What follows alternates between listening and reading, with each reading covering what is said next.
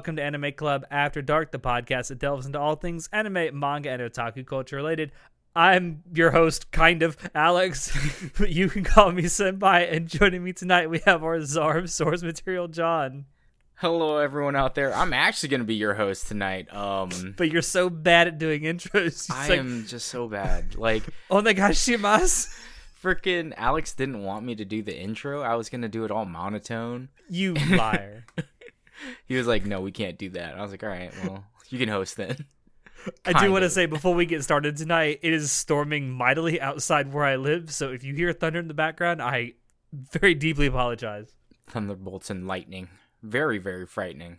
To me. Mm, Galileo. All right, before we get a copyright strike. Oh, shit. Yeah, you're right. YouTube, please. YouTube Sama. Anyway, What are we talking about tonight, John? freaking, we're gonna talk about Netflix's first season of Dragon's Dogma. Now, I'm not sure if anyone else knows, but Netflix has this thing where they like to make anime in 3D CG, and it's fucking terrible. Well, But- they like to license anime that gets like- made. Yeah. For those of you who don't know what Dragon's Dogma is, it's a video game from Capcom. Believe it came out in 2012 and it's a like dark fantasy adventure type game. Um, I personally like it a lot. Uh, it's obviously not as good as like The Witcher or Dark Souls when it comes to like dark fantasy, but the story is actually pretty crazy. Um, now, Alex, you've never played the game, right? I no, I have never played the game. In fact, I mean, I knew the name, I'd heard the name before, but I that's about all I knew about it. I n- didn't really know what it was about. I knew nothing about the characters. I didn't even know it had even gotten any kind of anime adaptation until very, very recently. Yeah, like surprisingly enough, Netflix was like, "Hey, we've got a new anime coming out. It's called Dragon's Dogma." And I was like, "Yo, yo, like, here, consume this product. Freaking Capcom is making another anime? Like what?" This is this is the third anime adaptation in recent times of a Capcom franchise. We've had um, well, this obviously uh, was it Resident Evil? Well, those are movies. They have Resident Evil I mean- movies, but Yeah, okay, uh, fair enough. But you also have the Ace Attorney anime, which was a thing. yeah, and Capcom very long ago, fucking wow, has it been over like 13 years now? Maybe more since Devil May Cry came out? Uh, yeah, it has actually. Ugh, God, Capcom does not like to make anime, but they're all based on video games, which is cool. Like, I like the video game franchises of of Capcom stuff, but yeah, I mean, they're one of the biggest video game companies in the world out there. So yeah.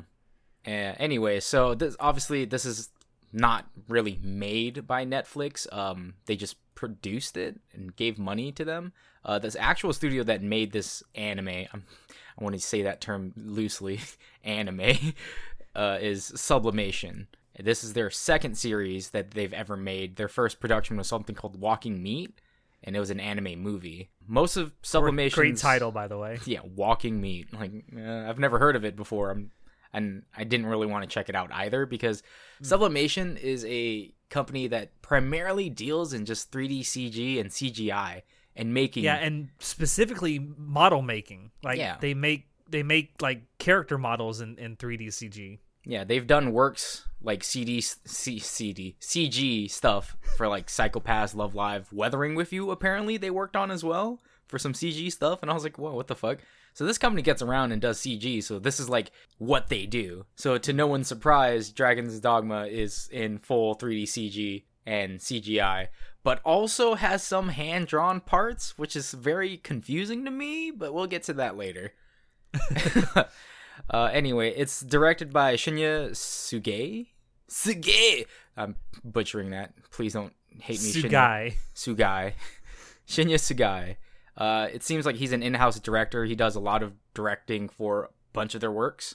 It's like a CGI director and CG animator for Sublimation. So I'm not sure how extensive his work is. He he has like 15 or 20 titles that he's been uh, CGI director, animator slash director for. So I, I guess he's like the one to go to for stuff. And the music is by Tadayoshi Makino, and he is the original composer for the 2012 game series.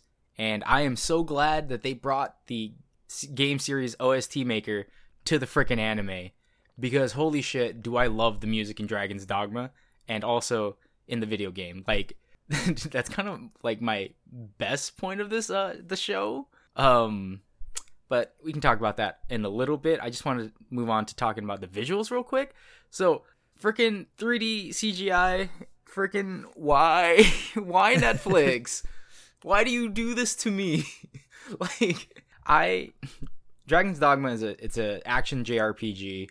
So I was going into it with the knowledge of, you know, the video game story. I was like the story is actually pretty nuts. Like I was wondering how they're going to do the story, but when I saw it was 3D CGI, I was like, "Oh no." Like oh man. You had one of those realizations like, oh, why? Well, because every time I see 3D CG and CGI in anime, it's never like a full blown movie fucking AAA Hollywood title, so they don't have the budget to make it actually look good and flow well. And You and I have talked about this, and we actually are planning on doing an episode of the podcast soon about 3D CGI and like why we keep seeing more and more of it. yeah. But So I don't really want to delve too much into why they did it, but yeah, I mean it's it's a thing. I mean, it's not it's not great. yeah, the the visuals in the especially since like I'm gonna be honest here, the the PC port of the game has better fucking graphics than their 3D CG. so I will say. I will say one one thing it does have going for it is the faces are pretty expressive. I mean, but that's kind of like all 3D CG. Like they usually have very expressive faces. but there's also some parts like i said earlier about like they'll have hand drawn animation parts like there's a part where they there's these kids in ethan's village Mm. He's like ethan is the main character for dragon's dogma Yeah, that's Uh, the flashback scene you're talking about. yeah the flashback scene and then the kids are freaking hand drawn and, and Yeah, I, I noticed. I was like, wait a minute, what did did I click the wrong button? Is this the same show? yeah. And then like Olivia comes out and she's still 3D CG and she's talking to these 2D animated kids. I'm like, what the fuck, dude? It's kind of like that Berserk. Remember Berserk 2016, where it switched back and forth between 3D CG and like 2D animation? Well, it's like that 2D same thing. So in the 2D animation in Berserk, at least in 2016, was for um when he did flashbacks, like memory flashbacks. Yeah, So that was like a creative direction they went in. Like flashbacks will be Yeah. 2D because that's the old style, but new style is 3D CG. just still from a cinematography standpoint, it was so weird. Yeah, and especially since like there was a battle scene later in the freaking show where it, Ethan is about to fight the fucking dragon and he fucking transitions from 3D CG to 2D back to 3D CG. And I'm like, wait, what? I had to replay that battle because I was like, hold, hold the fuck on here. Did you just transition to 2D CG while he climbs the fucking dragon? And then when he gets onto the dragon, he's back to 3D CG? Like, what the fuck? Why? Why, can I also point out why is Ethan the only character in this goddamn show that is buff as fuck? Because he's the Dark Arisen. Or no, he's the Arisen, not the Dark Arisen. but he was buff before it all happened. because he was a hunter. but yeah, just He looked like he goes to the gym three times a day. yeah, and I I really like the visuals in the game because Hmm. it's not like amazing looking compared to something like I don't know, um Dark Souls. Dark Souls looks amazing. It's dark and grimy and I fucking love the lore. But Hmm. in Dragon's Dogma the game, it doesn't look bad, you know? And the background art is very basic in this one and it's it's all hand drawn background art. But for the most part, it's not very colorful. It's not very like good. it's it's subpar. Uh, it, it's it's a shame because this is this is supposed to be a dark fantasy, high fantasy uh, game slash show, and there's nothing really that draws you in to the scenarios other than like here's the character models and they're talking and fighting. Like oh, okay, no one cares about the background. No one cares about anything really, and I'm like, uh, what the fuck? And it's also inconsistent because in the first episode, when we meet Ethan and he's hunting with whoever that kid was and he fights the wolves, they actually went all out for the like fight scene, quote Yeah. unquote fight scene for the first 15 seconds where like it's actually fluid where he fights the wolves, the dire wolves. But then like in the exact same uh freaking like the next episode where Ethan goes out and he does the he saves that town or whatever, right? And then there's that riot where they storm the castle. It's all 2D hand drawn, but stills with voiceover. And I'm like, yo, what the fuck happened to your budget? Like, did you just run out of animation at the end of the second episode? So you're like, shit, guys, we'll just make stills and pan over them with sound effects. like, what the fuck? and then you go to the next episode, then there's another battle scene, there's fluid movement, and then they're like fucking why? I don't understand. It's so inconsistent, man. Like Can I just say that kid in the first episode, Lewis, I think his name is. Ruiz. Yeah, Rui, whatever. we're not going to. We're not doing this again with fucking Beastars. Okay. Reminds me of show. Just kind of cheeky and like, cheeky, sassy nothing bad can happen to me. Go. Freaking yeah. Oh god. And it's like it's so weird because I get it, you know, budget constraints and obviously they couldn't animate every single fight scene. They only had 7 episodes, blah blah blah this and that, but there are a lot of still shots and a lot of mm-hmm. panning and music playing over it throughout the the series. Like I, I want to say it happens like 4 or 3 times. I can't remember exactly. Even though I just finished watching it yesterday cuz it it's as much as I like Dragon's Dogma, like I love the game series, I love the the story and all that stuff. The anime itself, because of how lackluster the visuals were, it was just kind of boring to watch, you know. And um, if I'm being honest here, if I had never seen or played Dragon's Dogma, I would have probably dropped this at episode three because I would have been like, "Fuck this, this is stupid." I mean, yeah, if it were like a regular length anime, I'd probably agree with you. But the fact that it was only seven episodes, e- even if I like outright hated it, I was like, well, fuck it, it's seven episodes. Yeah, there's there's a lot of big brain like things that have to do with the story and why they show seven episodes. Like it kind of seems like they they made seven episodes as a concept, like for Capcom. Like, hey, maybe if people are interested in this enough, Capcom, maybe you'll let us do a second season because. Kind of like they did with Castlevania. Yeah, like well, except Castlevania was like what three episodes for their concept. Four. The first Was it- season was four episodes. Was it four? Yeah. Mm-hmm. So that's what it feels like. Wait, Castlevania is Capcom as well, isn't it? Uh, are they owned by Cap? Or is it done by Capcom? I don't think so. Mm, I, yeah, no, it's. I swear, I don't know. I should know. I, I don't know, but I should. Yeah, know. you should, Mr. Czar of source material. dude. I'm tired. All right, like, anyway, uh, that's all I really have to say about the visuals. Uh, Hmm. it's it's lackluster. It's Castlevania is owned by, or is done by Konami. Oh, that's right, Konami, the, the other fucking game company. Yeah. uh, The second of three Japanese game companies. What's what's the other one? Nintendo. Nintendo. Yeah.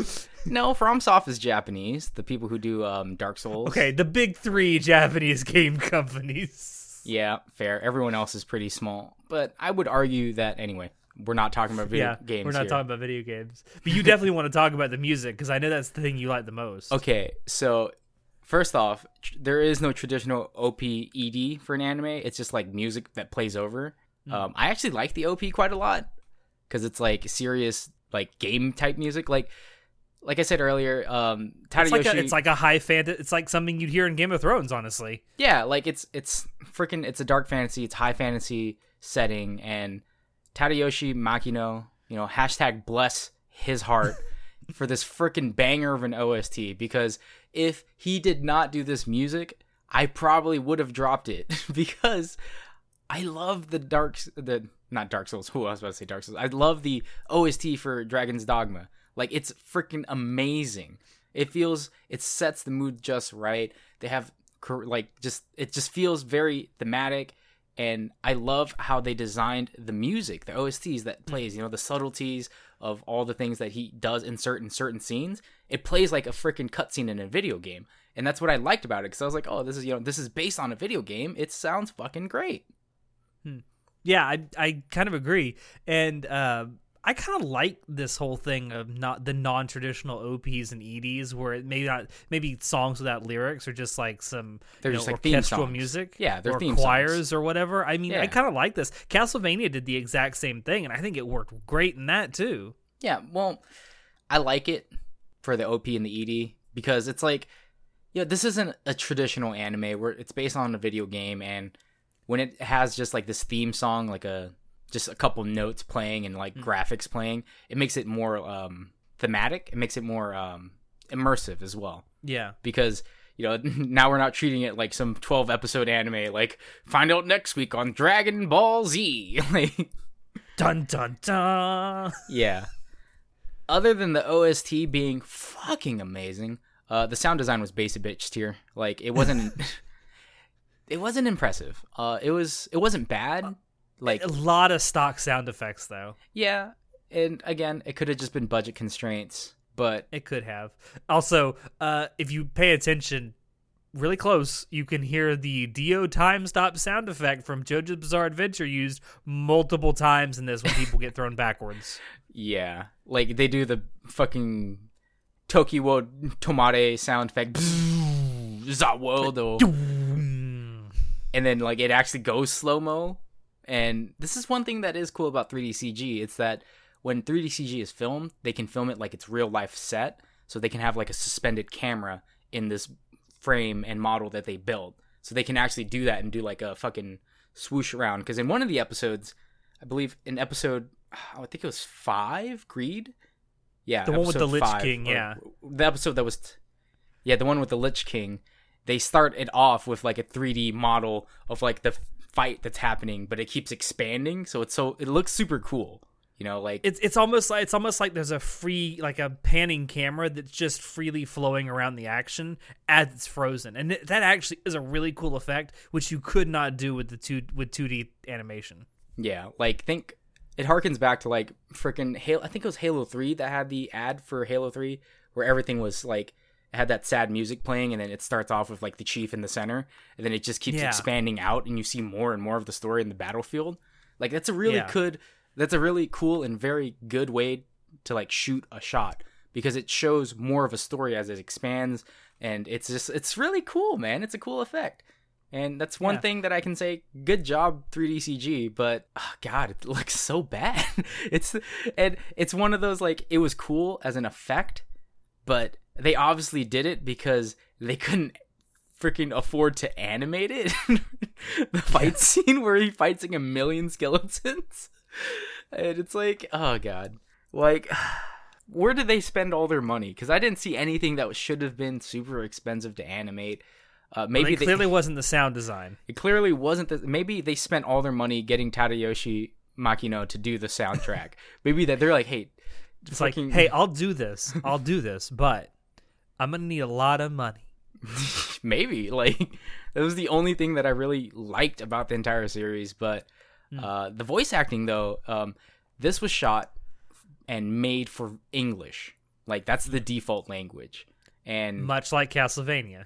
Yeah, and one thing that I'm not sure if it's because it's subtitled on Netflix, but they like to do this thing where the English subtitles will match what the English voices are saying, and because I know a little bit of Moonrune, I understand a little bit of Japanese. They say a lot of different things that gets translated differently, so it, it, it was just weird.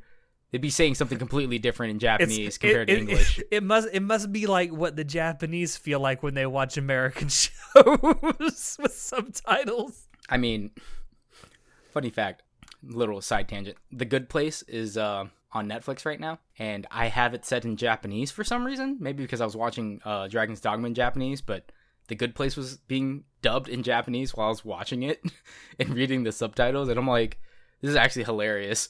Like, the the subtitles were spot on too. Like they the Japanese words they were saying were exactly what the English subtitles meant. But I was like, this sounds really not Japanese. like this commentary and how everything's flowing sounds exactly like an English cast would say. And it's just interesting, you know, like it's a reverse dub. You know, we're always It is. for us, we're always used to hearing uh, Japanese or animes being dubbed for Japanese and then translated to English. So it always feels weird for us, but like you know, now it's the opposite, and it's just like, oh, this is so uncommon, but it's also cool. I will say one thing because I I don't know. Did you watch it in Japanese or English? I watched it in English and Japanese. So, sir, there are certain parts where I was like, I'm curious how the uh, English would sound, and I'm curious how the I I predominantly watched it in Japanese because Okay. I'm gonna be honest here. The English VAs, they're not bad. The guy who does Ethan, the main character, is good. I think it does a, a good. He does a good job. Yeah, that's portraying Greg Ethan. Chun. Yeah, Greg Chun. Um, everyone else though, uh, like Cristina Vee, she does Olivia, the uh, main, the, the wife of the main character. She does a great job. Uh, cause you know I love Cristina Vee. I've been a fan of hers for a long time now. But other than those two, everyone else is kind of subpar. And maybe it might be the fact that every episode we meet new characters. There's new settings and characters we meet after each episode, so it, we know we don't really see anyone more than once, right, in the series. Yeah. So all the people they hired were just kind of like throwaways, and I was like, this is kind of stupid. Yeah, except for the the two soldier dudes that show up in two episodes, you really like once you see these people in one episode and the episode's over, you're not going to see them again.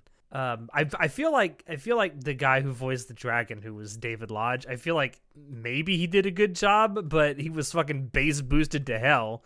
yeah, like because the dragon's supposed to have a deep, surly voice. Yeah, and um, Um, I also want to point out from the first episode again, the boy Lewis, fucking hysterical fake Scottish accent. yeah, they have really. I Bad laughed my ass off the first time I heard it. It's like, oh my god, this is awful. Yeah, and I don't. I'm trying to remember the accent that they have in the the game. They have like an English accent, sort of, not a Scottish accent in the game. But some people have like a different accent, not English accent. It's weird. So I didn't. I didn't really understand the directional choice with like the regional voice acting. Like maybe cast not everyone has it either. Like I would understand if like they were all trying to go for like an English voice or a Scottish voice or Yeah. a Welsh voice or something like that. But then you get these people and it's like they're speaking like with an American accent. like what the fuck? yeah, it's very It's like- inconsistent. Like, it's like um uh well Cristina Vee is Olivia. I mean she did a good job obviously, but she doesn't have she's not putting on any accent. Yeah, she's just speaking like normal. but uh, one thing I did not like, uh, oh, another thing, not just one thing, another thing I didn't like about the English voice acting was um, the sound mixing for certain characters, like especially Cristina Vee's character. I could sell, I could tell that when she recorded this, whoever did the sound mixing didn't do a really good job at editing out like her sound. It sounds like she's in a room that's a little bit too closed off because I can hear it bouncing off of the foam. If that makes sense, I can't I can't really describe how it sounds, but it doesn't sound like it's fluidly mixed in. Like uh, freaking It doesn't Ethan's sound voice. like all of these voices were recorded in the same studio, which they weren't because of, you know, a virus from an unspecified location. yeah the kung flu. Yeah. I'm allowed to say it. I'm Chinese. a lot yeah, a lot of uh well, actually I think all of this was done, you know, post COVID. So a lot of the English VAs were recording in studios that they'd built into their own houses. Yeah, so it's it's just something I noticed, and it's not something I would say would overall detract from the show because again, hmm. Cristina Vee does a great job voice acting, but I did hear it, and it did kind of annoy me. Yeah. And to be and to be fair, the what you're talking about is something you're really only gonna pick up on if you have really high quality audio equipment. If you're Yeah. just using basic headphones, you're not really gonna hear that hear it that well. Or if you're just watching it through a TV and you don't have like a fucking seven point one surround sound, Yeah. freaking, I- yeah, Yeah, if you're listening to it on like twenty dollars speakers that you bought at Walmart, you're you're gonna be good. yeah. So I did watch it predominantly in Japanese. So I, I liked it in Japanese better just because uh, the main cast in Japanese they're pretty like top tier actors. Like the the guy who does Ethan is um I don't I should probably should have researched this more, but I didn't want to talk too much about it because it's not like it's not phenomenal voice acting. It's just like it's decent anime voice acting. That's what I feel like decent Japanese dubbed anime voice acting. Uh, the the main character Ethan is voiced by the guy who does uh, Tomoya from Clannad. I don't know the guy's Yeah. name.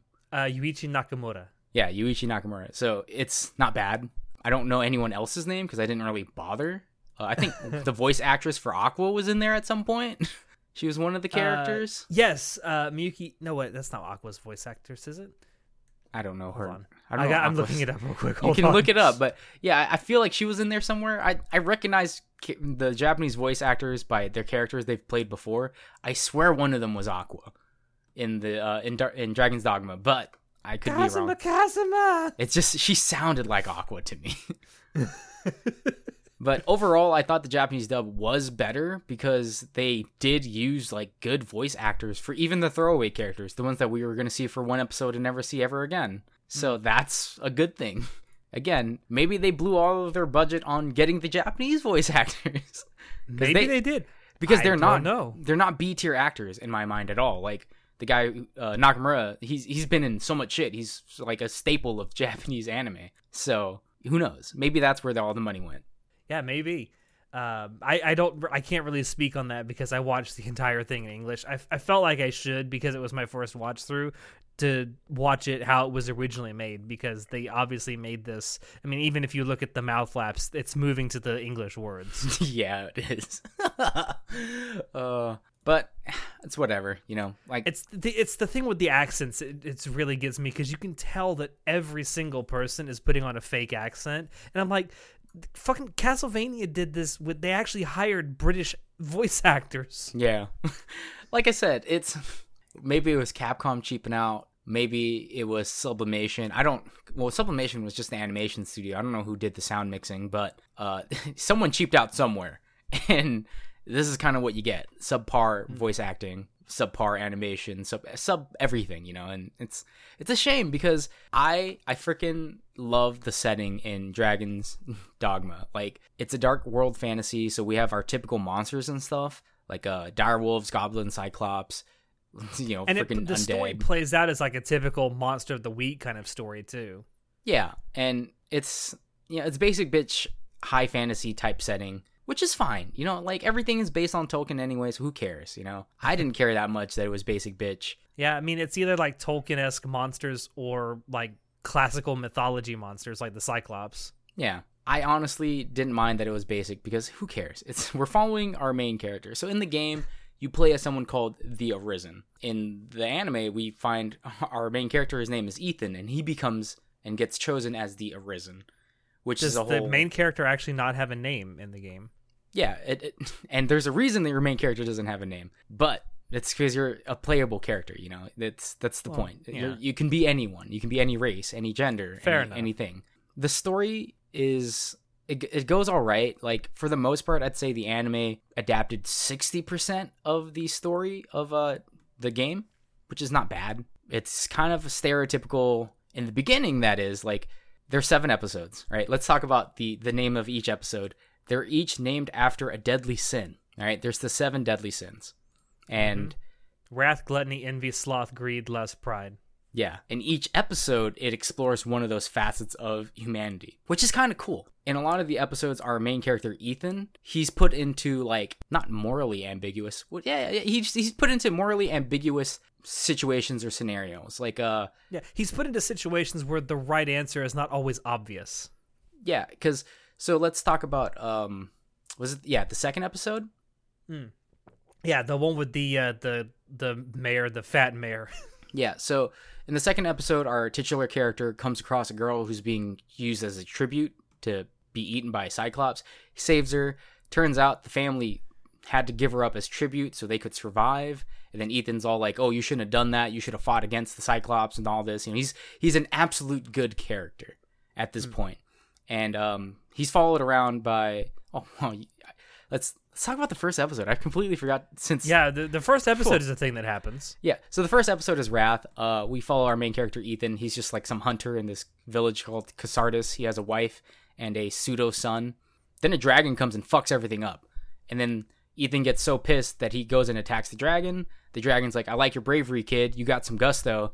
I'm gonna eat your heart." And now you're the chosen arisen. Then after he gets chosen as the arisen, someone called a pawn shows up. And uh, in the game, it's explained a little bit or a lot more what a pawn is. I was gonna say it wasn't really explained at all in the anime. Yeah, the only thing you learn about pawns in the anime is that they are servants of the Arisen, and they're meant to join them on their journey to fight the evil dragon, right?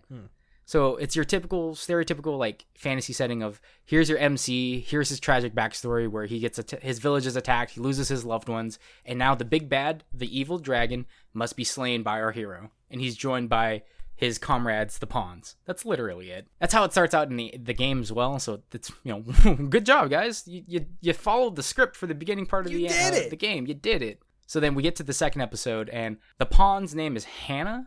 Hannah. Hannah Hannah. And um, she pawns don't have names. Uh, he names her Hannah because his unborn child, if his unborn child was a girl, they were gonna name her Hannah after his mother. I think that's what it was. Yeah. So the pawn's now Hannah, and now Ethan set out on an adventure. Uh, the pawn is emotionless and cold, as we see in the second episode, where he goes and saves the girl, and the pawn's like, "Why are you saving this girl? Like she she's no one to you. She's a freaking stranger." And Ethan's like, "No, we have to because it's the absolute good." So he saves her, brings her back to her village. Then he learns the story of why the daughter was being sacrificed, and he's like, "Well, fuck this lord. Like I'll go kill the fucking Cyclops myself." So then he meets the Lord and tells the Lord like we should kill the Cyclops. The Lord's like, "No, nah, I don't give a shit about that." And he's eating really well, whereas everyone else in the town, the fiefdom, is like starving. So Ethan's like, "Fuck this! I'm gonna do my justice." And as your typical main character would do, he sets off on a quest to go destroy the Cyclops. And his pawn is like, "No, you shouldn't do that. Like, we're on a quest to kill the dragon. Why the fuck are you even trying to help people who don't matter to you?" And he's like, "Because it's the will of good will of humans." Blah blah blah. You know, he's absolute good. And there's a point to this, right? Because after he kills the Cyclops and then he kills the uh or he he kills all the guards and then he takes the Lord and like you're to get judged by your people and the people obviously hang the dude because they're like you stole all of our food and you sacrificed all our kids like fuck you. And at this point ethan's like all right well let's go and get all your stuff back from the castle. But now all the people who were being starved and all the all the villagers they they pillage the castle and they beat each other for resources. And ethan's like no there's enough for everyone. Like you guys just gotta calm down and organize. But it's like this is what happens when you destroy a central figure you know in in normal stories this would end with a happy ending but this in this one it's like ethan's in despair because he's like i just wanted to do good right he thought if he destroyed the evil king or lord of the fiefdom mayor lord whatever whatever was. he was Ethan thought that after he destroyed him, everyone everything would be good, but it wasn't because now there's no more order. He destroyed the order of the town. Yeah, he created a power vacuum. Yeah, and that's what I thought was really interesting because in the video game, the, in the source material, your actions are morally ambiguous as well. Did you really do? Did you really do good? Did you really do bad? Because there's ups and downs to each thing that you do. There are consequences for your actions, whether you had good intentions or not. Which I freaking loved. I love that they translated that to the story from the uh, from the video game to the anime. However, yeah, I, it was fun to watch. It was. However, seven episodes was just not enough, man. Like I understand why they did it. Obviously, time constraints, and it's good that they did seven episodes to fit the seven deadly sins. Because as I described for episode two, uh, each new episode has a new sin, and it, it explores a different facet of humanity. Right. Mm-hmm. Once we get to the um, last episode, we have Ethan finally facing off with the dragon, and he slays the dragon. And the dragon represents the sin of pride. Yes, that's the last of pride. But lo and behold, once you slay the dragon, the dragon says, "Thank you for killing me, because now you've fallen for you've committed the grave sin of pride. So now you get to become the new dragon." And then Ethan's like, "Wait, what?" And he's like, "You fool! The Arisen has to follow You this. fool! You Yeah. utter fool! You fell for it, you fool! Cross thunder, split it. Anyway, the dragon explains to Ethan that because he fell for his path, or I should, I gotta, I gotta back up. Hold on. So episode two, envy. You mean three? Episode three. episode three, envy. My bad. So after we uh, do envy, he goes through more like he there goes through sloth, greed, and all this stuff. And Ethan as a character starts devolving. So in the very beginning, he was starry-eyed, like all justice, the strong should protect the weak, and he wasn't driven by revenge, right? Yeah. And it's like it's almost like as he sees that his actions have consequences, he becomes more and more dissociated from it. It's like, nah, I just fuck this. I got to get to my end goal. Yeah, because he starts seeing the facets of humanity, and he starts losing hope in humanity, right? Mm-hmm. in Sloth, the episode Sloth, he meets this village that was being abused by a thief lord. They were smoking weed. It was a freaking um It's a, it's an the whole thing is a, is a, like a commentary on marijuana. yeah, like smoking weed makes you lazy and all this other shit. So basically this town he meets um they were abused by their fiefdom lord and once the fiefdom lord learned that the dragon was attacking, he fucking left. The villagers were just like, "Well, we don't have a lord anymore, but all we know We still is have to this fucking weed. all we know is to fucking grow and sell weed. So they stay there and just get high and have sex all day. And they have the sin of sloth. And Ethan, he goes on an adventure through this cave to try to go find the dragon. And he finds the Hydra. He fights the Hydra. The Hydra escapes. And the Hydra kills the villagers, right? He goes and attacks the village, and one of the characters gets eaten in that episode, and he's just like, that's where he snaps. Ethan snaps because he sees that his um, first of all, his pawn Hannah, Hannah, who is kind of like his pseudo mate, I guess at this point. I don't know. I guess Traveling she gets- companion. she gets like fucking BTFO'd by the Hydra. Yeah. And then he like goes into this like rage and he loses like a bit of his humanity because then after he kills the Hydra, he blames the um I, I don't know if he's the brother or who so someone else in the village who's like this is your fault. I think thi- they're supposed. I think it's, it's implied that they're lovers. Oh, okay. That makes more sense. I mean, given what's going on in this this village, they could very well be related. I it's ambiguous. it's implied that they like each other. They love each other, but we don't know if it's familial But he, love the, but like this guy is also seen having sex with multiple women. Yeah, so it's we don't know. That's why I thought they might be brother sister at first, but then at the end where he like he cries those real tears and like I'm pretty sure they're supposed to be like lovers. I don't think maybe not married, but yeah, ambiguous. We don't know. yeah, he sh- he obviously has a soft spot for her. That's the point. Yeah, so before Ethan goes and fights the Hydra, right? He's talking to Hannah and Hannah's like, "Why do you even care about these people in this mountain?" He's like, "Well, humans are stupid, but you know, they're interesting and that's that's what makes it cool." Like or some shit like that. I'm obviously misquoting here, but Yeah, you're definitely paraphrasing, but that is basically what he says. he, he basically, basically basically saying that humans are very flawed but worth saving. Yes. But then after the Hydra attack and almost losing Hannah, he flips it. But now Hannah, instead of being robotic, starts to show emotion. And it's weird, right? And you're like, hmm. wait, what the fuck? She's supposed to be some emotionless pawn. And as it keeps going, Ethan just keeps devolving into more madness until he's full on like freaking once he kills the dragon, he starts he cuts the dragon's heart out and starts eating it. And then as he's doing that, the dragon's like, fucking good job. You lose because now that you've given in to pride, the sin of pride, you're the next fucking dragon, bitch. It's like that scene from Willy Wonka in the Chocolate Factory. You, You get lose. nothing. You lose. Good day, sir. yeah. Freaking.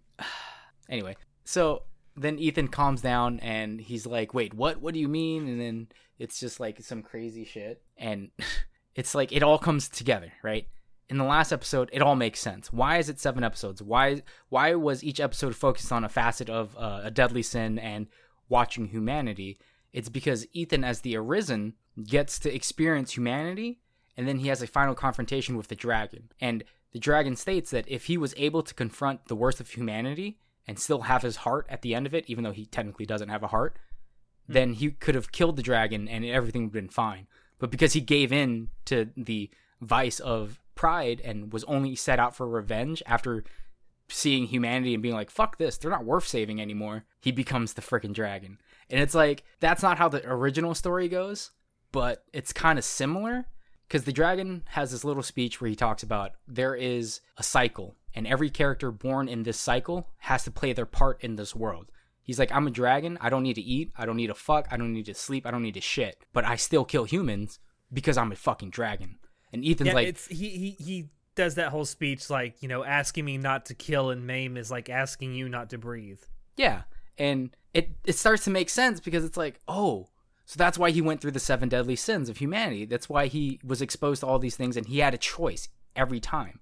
But he kept mm-hmm. losing more and more of his humanity because he kept falling for pride, right? he kept getting engrossed in his thirst for revenge. Which is a really good framing device for a fantasy story, by the way. Yeah, and again, it's not as good. Honestly, I love the original story so much. Uh, I'm, I hate that it's not following the original story because it's even crazier. But it's the same type of uh, setting. Like there is a f- cycle, right, and everyone is a pawn in this cycle, right? Even the dragon, they're arisen, and even the pawns are part of this grand scheme that they have to follow. Like, and nothing really gets answered, and it leaves it ambiguous at the end. But what changes is like, you know, Ethan, our typical MC, he goes from starry eyed to like this complete bastard, man, who's just setting out for revenge. And his growth is like, it's kind of similar to, um, I, would, I wouldn't say it's similar. His, his growth isn't a typical like MC growth like we would see in typical fantasy genres where he Yeah, just, it's it's not it's not the standard hero's journey character development. yeah, because he doesn't continually try to be good and everything works out. He literally devolves into a dragon because he gives into his base's need, his base needs, which is He pride. lets the sins of humanity get to him. Yes, and that's such a good way to frame it with the seven episodes. With seeing that, uh, I really, I wish there was more episodes because it was kind of hard to get into caring about any of these humans, right? Because we were just like, who cares? Who really. I- I would- fucking I- cares?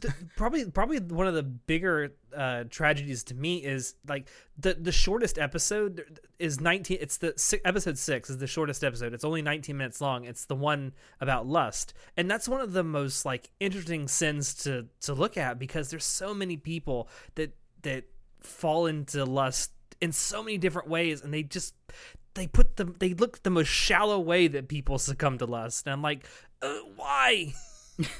Yeah.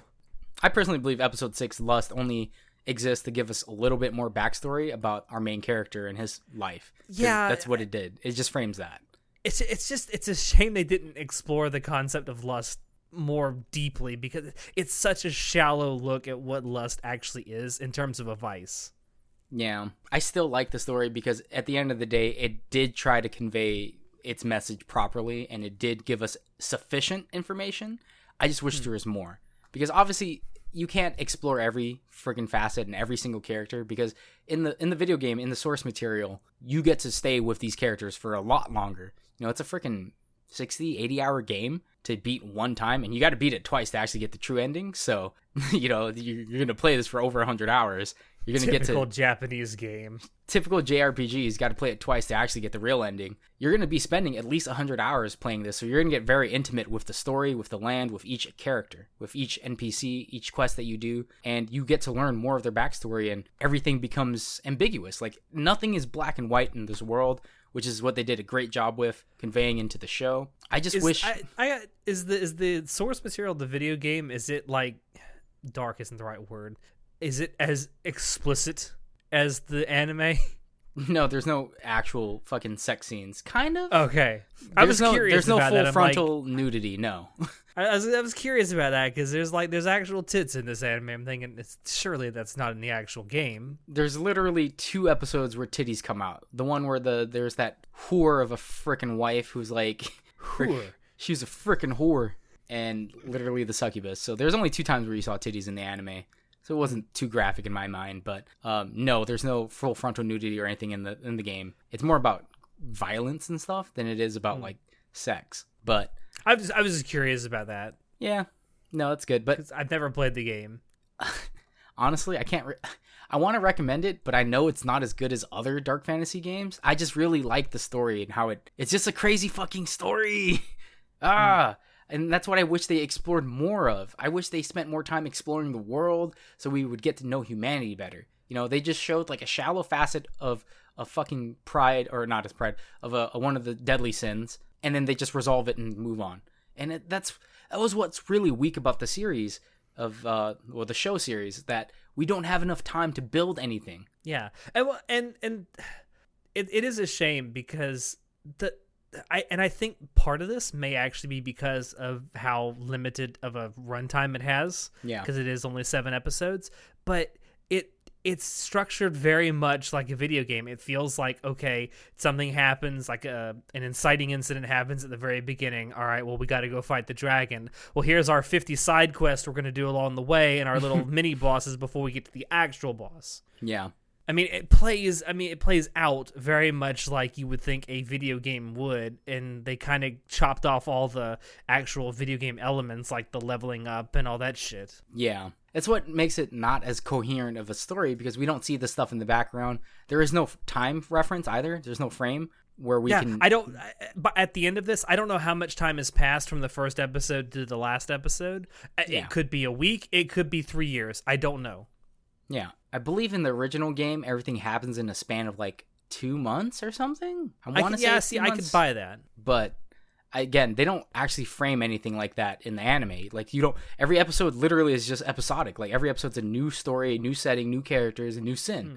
And, and it is it's, it's like they hit the reset button at the end of every episode too because like you'll see that there's a, a big fight and you know someone's armor may be or you know outfit may be really fucking messed up and it doesn't look like they've been anywhere else and it moved right into the second episode everyone's armor is clean no one's injured Yeah, and it's It's weird. And it's just they didn't spend enough time and I get it, time constraints and all this stuff, but that's why I said it feels like it's more of a proof of concept than anything else. It it almost feels like it may have been a passion project. Maybe. And it tries its best to convey the story of Dragon's Dogma from the video game to a freaking anime and it it does all right. Like it's not terrible, but there's a lot of things that don't get answered and it doesn't make sense unless you played the game. Like, uh, so we follow Ethan in as a typical MC, but we we see his growth and it spirals out of control where he gives into sins. But now, how about Hannah? Right, Hannah, she's a pawn. Nothing's really explained about her in the show other than pawns are just servants of the Arisen. Hmm. When a, an Arisen is chosen, the pawn will find the Arisen and they got to go slay the dragon. That's literally it. That's all we learn. Yeah, I also love how all the characters seem to just accept all of this at face value and not question any of it. Yeah. So in the original story, we know that time and time again, there has always been arisen and there have always been pawns, and they're just a part of society. One of the main characters in the game is the Duke, and he was an arisen, and he went to go fight the dragon, and that's just that's kind of it. like everyone knows that arisen exists, and they know that they're arisen are destined to fight the dragon and fend him off. Yeah, I, I I do feel like this this like the whole arisen pawn thing. It it raises so many questions, none of which not only are they not answered, they're not even fucking addressed. in yeah the show.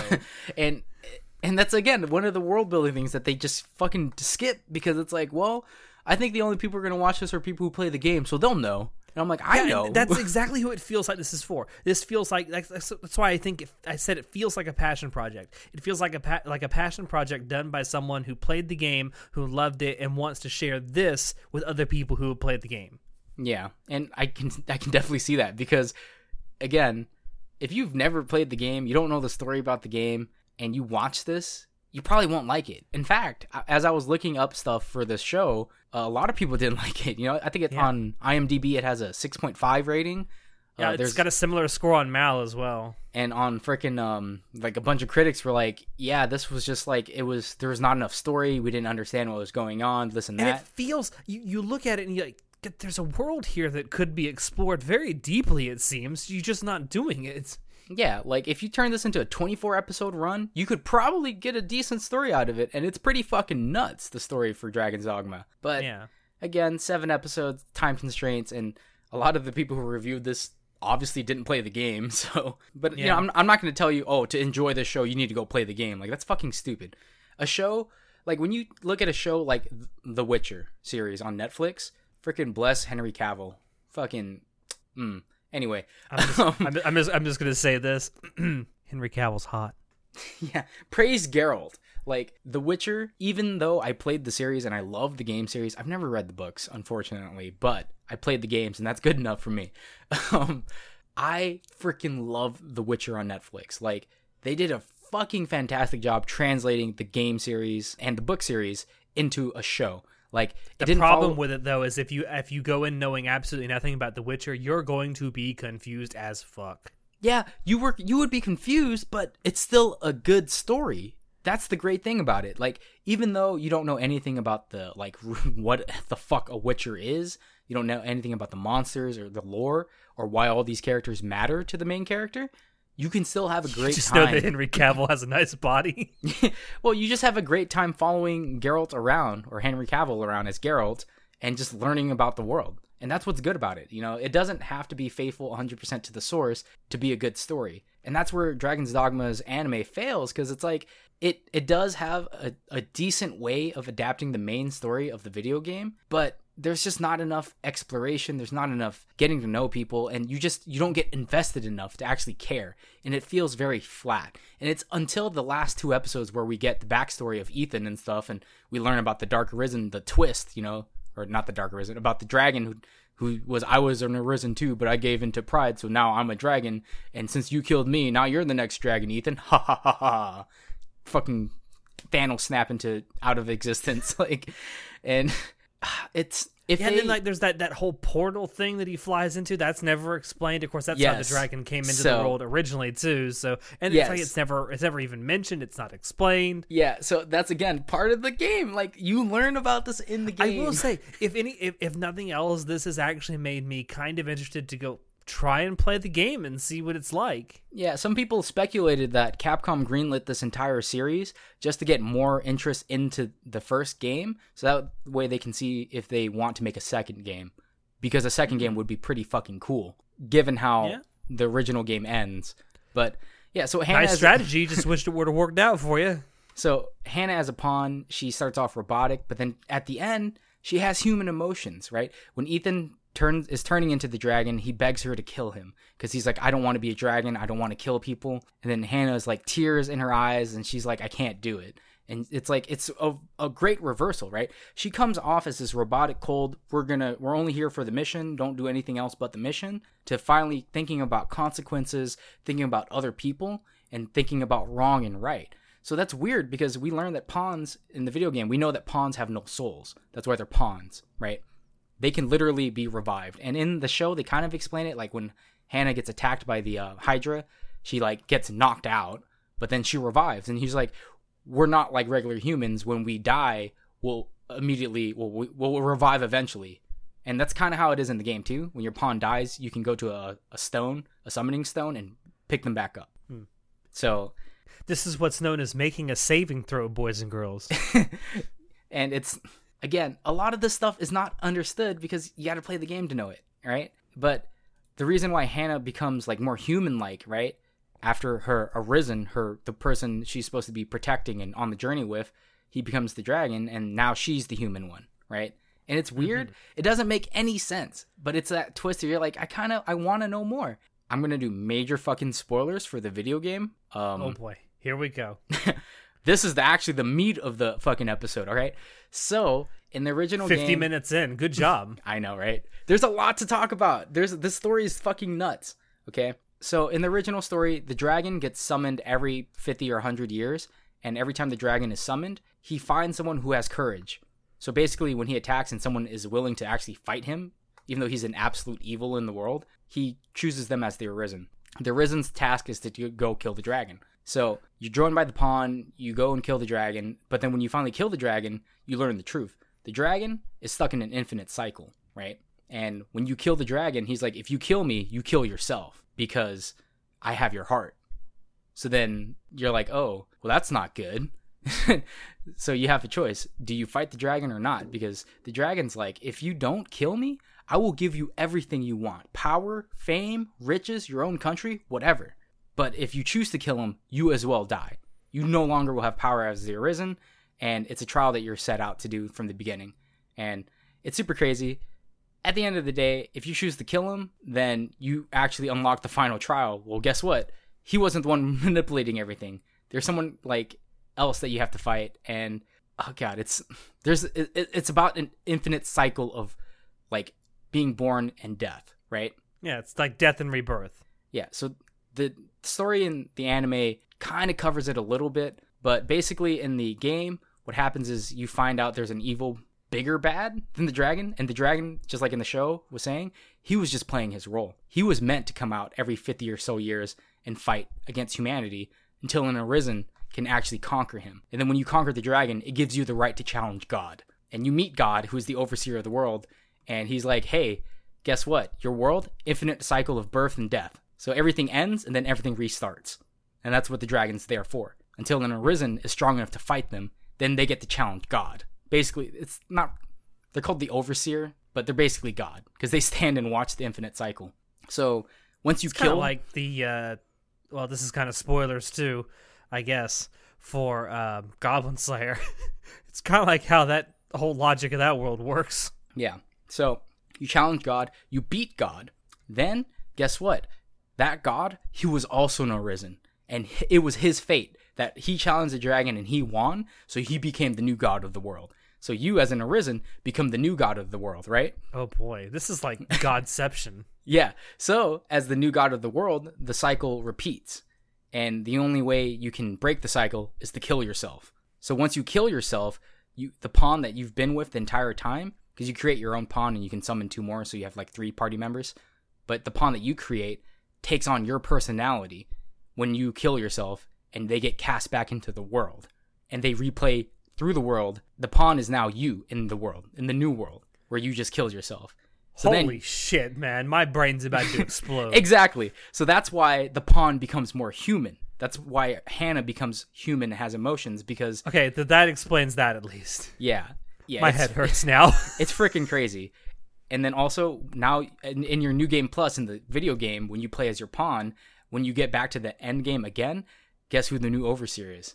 It's your old person. It was your old um Arisen. Cuz now he took the place of God. So you have to fight him to break the cycle again to actually find out who's the true God, who's who's the one controlling the fate of the world. And it's this is like freaking giant tentacle monster Eldritch horror. And it's fucking crazy. And that's why I was like Cthulhu. Yeah, it's freaking Elder God Cthulhu. It's more like a beholder. There's actual beholders in the game. But oh, God. yeah, it's nuts, dude. The freaking video game story is freaking crazy. But it all comes back to the basic of there's an infinite cycle, and you as the Arisen have to follow your fate, but you can break fate. But the problem was Ethan did not break fate. He fell into the trap, right? He followed his fate and he didn't break the chain.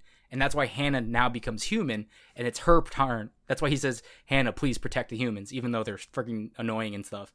And she's like, Yes, as you wish, Arisen, I will protect the humans. And that's kind of like the passing of the torch, like in the original game, because now your pawn is the one responsible for protecting everyone. Hmm. So if they do a season two, I hope that they make it so Hannah now goes and fights Ethan, and she can break the infinite cycle. And then you get to fight the Eldritch Horrors, and then it's like, Well, oh, yeah, I, I I feel like at this point that's the only thing that can happen where they turn Hannah into a the main character, unless they do some kind of a, a prequel where they show what happened with the dragon before Ethan. Yeah, and what should happen next is Hannah should become the next Arisen. That's like supposedly because that's how the cycle works. The Arisen goes and fights the big bad. If he beats the big bad, then his pawn becomes the next Arisen. Hmm. And it's like I'm assuming if he doesn't beat the big bad, then just the the dragon goes and finds a new person. Well, in the story, you can. There's two options you can that happens if you don't beat the big bad. So in the DLC Dark Arisen, uh, it tells you a story about people who lost against fate, people who ran away from their fate. They were too scared to fight the dragon, so they didn't even have the balls to go and fight them, and they basically are transported to this island where it's it's called the Dark Isle, and basically they're they're ghosts of the past that were like they're trapped in hell and stuff because they ran away from Oh. destiny. But So it's kind of like a it's like a fantasy limbo. yeah, and it's super cool. But uh, in the original game, the Duke of the Kingdom, he he was originally an Arisen, and he he went to slay the dragon, right? And the dragon leaves, and the Duke comes back. But surprisingly, the Duke never ages, but he's crazy. So what happens in the game when you fight the dragon is he'll take your most beloved, and he'll give you a, a offer. He says, "Look, you can try to fight me, but I'm gonna kill you, and I'm gonna kill your your most beloved. But if you don't fight me, I'll go away and I'll give you infinite power, fame. You'll be immortal, but you won't have a heart. You'll be um you'll be an arisen still. And the only people who can tell you're an arisen are pawns because they have that little the hand thing where they put it next to you and you glow. So the duke doesn't allow uh, pawns into his castle because he's afraid of that happening, of people finding out the truth that he actually didn't fight the dragon and made it go away. He gave in and said, "You can take my wife, and you can give me infinite power." So that's what's another crazy plot twist about the story. It's like the one he of these- basically made a deal with the devil. yeah, because he instead of he challenged fate, but at the end he took the hand of the dragon instead of trying to break the chain, right? And that's what's crazy about the story. Like there's so much to explore in the freaking Dragon's Dogma It, al- universe. it also shows that there's not there with the way this story is set up. Um, if my headache will subside about it, uh, yeah, no, dude, there's, like it's there's more than one way. There's more than one way to approach the the problem. Like you can try and bargain with with evil. You can try and run away from evil. You can try and face evil head on. Yeah, and it's super. It's a super Gainax level like of ending of mind fuckery, and that's what I really loved about the game series because it's like what John, I'm so fucked up. I know. Well, uh, it's been running for over an hour, but overall, what were your thoughts on the series? Like now that I've explained a little bit about the game series, does it make it sound like do you are you more interested in the uh, the Netflix series? Are you less interested? Like what? I I feel like my thoughts of the actual anime itself. I think it sounds like it's a huge missed opportunity. yeah, um, to do like further exploration. Like the the best parts of the story were when they were exploring human nature, yeah, like the, all the different aspects of how humans can be evil to one another. Like that was really f- fun and cool to watch, and I thought it was done really, really well. I mean, take all the technical stuff out of the equation. I mean, the story is still the most important, and I think in that instance, it was a very, it was very much a missed opportunity based on what you're telling me about the actual story of the game. Yeah, like I said, they they condensed it into like sixty percent of the original story and Yeah. rewrote it, but it still has the And I really, essence. I really hope it was because of budget and not just because they were trying to be cute with a seven episode count and you know yeah, titling all the episodes as Seven Deadly Sins. I mean, like, what a waste if that's the case. yeah. But it it was big brain like three hundred IQ though for doing the seven deadly sins because it plays into the last episode, right? About the seven deadly sins and humanity and breaking the chain and falling into destiny and following the path of destiny. Also, praise them, and I assume the original creators of the game for realize. So many people think that revenge is a sin of wrath. No, it's a sin of pride. Yeah, because it's not wrath that drives you. It's it's the, it's the mere it's the principle, right? As they so say. many people, so many people think revenge is actually about anger. No, it's about having too much pride in yourself. Yeah, and not letting it go. And not doing it for the good of the people, but for the good of yourself and for your soul. And again, it's it's it's another example of fantasy stories showing how revenge is ultimately a self-defeating principle. Yeah. And again, see, the concepts are there, right? The source material, the concepts from the source material are there. It has the makings of a very cool world and very cool setting, but it just fails to deliver. Man, I'm so disappointed. Like, I wanted to like this because, again, the main stuff is fucking nuts. It's a Yeah. 100 hour game that I've replayed twice. No, three times now. I've, I've put in 300 hours into this game. I mean, I wanted to. I wanted to because it was sold to me as a mature fantasy series, and that's something I've actually come to love. Like uh, Castlevania, I fucking loved it. Yeah. Where do you think the story is going to go from here? Like, do you think it's going to actually get a season two or anything I don't like think that? so. I'd be surprised if it did. Mm, maybe because I I really want them to do a season two, and I want them to expand more upon like why did the pawn suddenly gain human emotions, and it's and why did the dragon go into a different portal and all this other stuff like again Yeah. because probably if you've if you're you've lived in this far you know from the video game what i said why it matters like what why everything happened but i want to see it in anime form as well like again i love the music uh i freaking love the scoring not so Yeah. much anything else I mean, even even the the terrible CGI it could take if the story was just a little bit better. yeah Because I've I've I've said it on this podcast many many a time. I mean, with a great story, I can overlook a lot. Yeah, and and that's the problem this has such a great story to be told They're just Ah! not telling it. Yeah Shall we wrap it up there? yeah Because I, I, I don't think it's going to get a season two. I'd be very surprised. Then again, it is Netflix. Although I, I hesitate with what's going on with Netflix right now to give them any kind of praise. But one thing they do throw around is money. yeah I'm not even going to touch what else is going on with Netflix right now. I'm just going to move on. Yeah, no, I was gonna, I was about to do a bit, but I don't want to do a bit about it. It's been done to death. Yeah. Much like this outro. Thank you all there for dropping in to listen to us. We hope you enjoyed it because we always enjoy bringing this stuff to you. Check out the description below to find links to Anime Club After Dark on other platforms, on our social media accounts, and links to our a link to our Discord server. Check out our merch store where we got cool shirts, stickers, and more you can buy. Uh, we also have affiliate links below where you can buy Camp Buddy. If you do buy from those affiliate links, it really does help us out on the podcast. And with that, I have been your host, Alex, and I will see you next time. Say goodnight, John. Wait a second. Wasn't I hosting? well, yes, but you were paranoid about fucking up the outro, but so here we are. Good point. Good night.